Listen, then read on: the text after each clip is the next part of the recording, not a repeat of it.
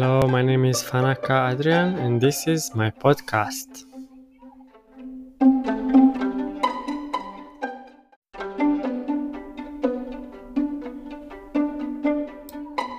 In this podcast, I'll talk about politics, economics, philosophy, psychology, sociology, public policy, nationalism, so social sciences in general.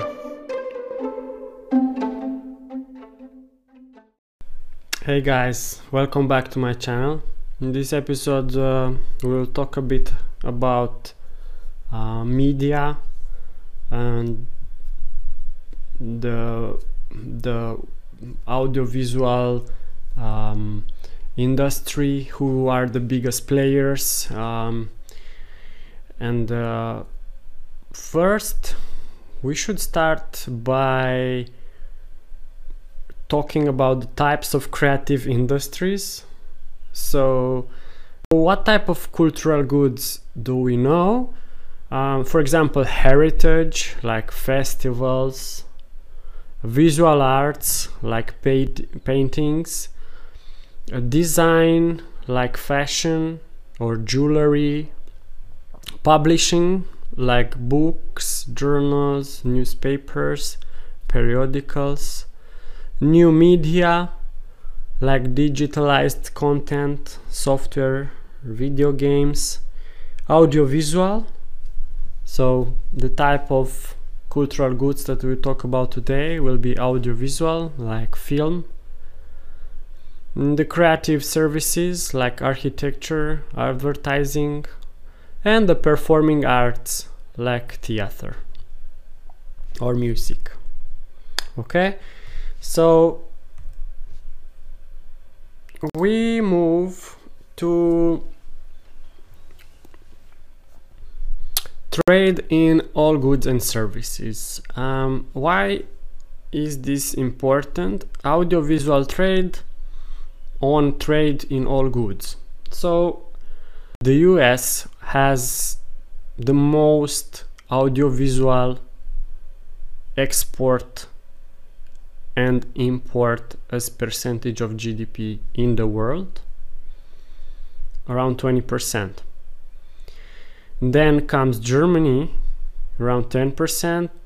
Also, Canada, France, Great Britain is between 10 and 5. And then a bunch of other countries. And then we see uh, another outlier. This is China. China has the most trade in the world, um, but only around uh, the level of of Bolivia or Finland or Belgium or Russia in terms of audiovisual trade. Now, the growing predominance of American audiovisual trade.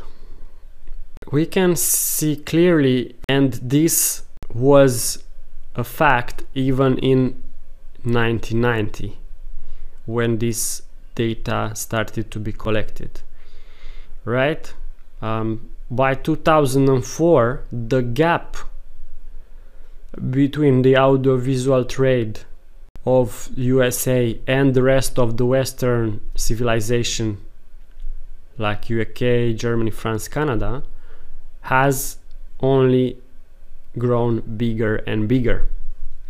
So let's pause here and reflect a bit. So the USA is the biggest trader in audiovisual production, like film. And we know that a big part of the UA, USA audiovisual trade is in collaboration or is approved by the Pentagon. The Pentagon has a special department that produces film, Hollywood film, for the rest of us to consume. This is very scary.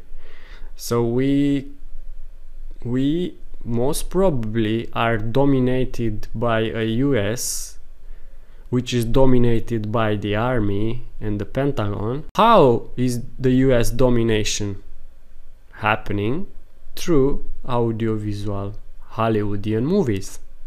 And this was less obvious in 1990, but by 2004 and by now, by 2021, I guess this is not only obvious, it's not only is not a secret anymore.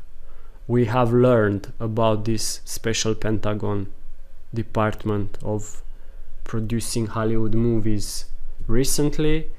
We know this budget is huge.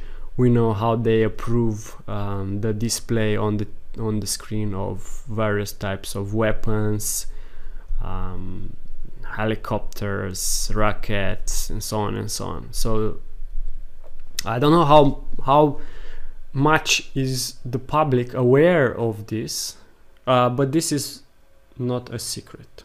I would say, just to conclude this, the USA, through its audiovisual trade, is dominating the media consumption in the West.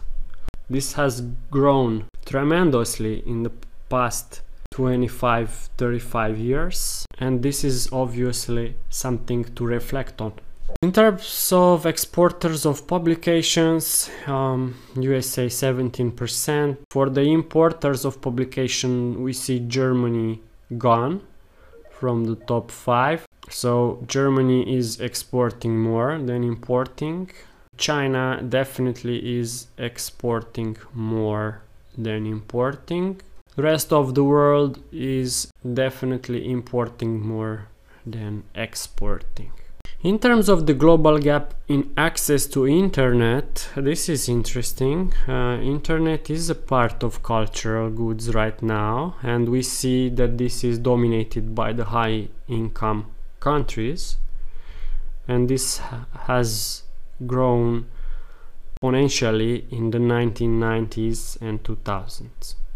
Last but not least, the indicators of information gaps between rich and poor has only grown between 1997 and 2007. In terms of the internet users, the gap between high income societies and low income societies grew from 9 to 52 percent. In terms of percentage of all telephone, including cellular subscribers,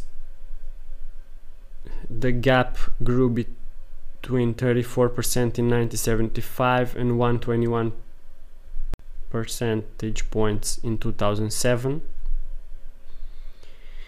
In number of television sets per 100 people, the gap has grown between 30 percentage points in 75 and 53 percentage points in 2003 the number of radios has grown between 75 and 99 from 58 percentage point to 64 percentage point. The only section of information where the gap has been reduced between high income and low income societies are in newspaper circulation and that is because the high income societies have recently reduced the number of newspapers that um, are in circulation because people read less and they spend more time online.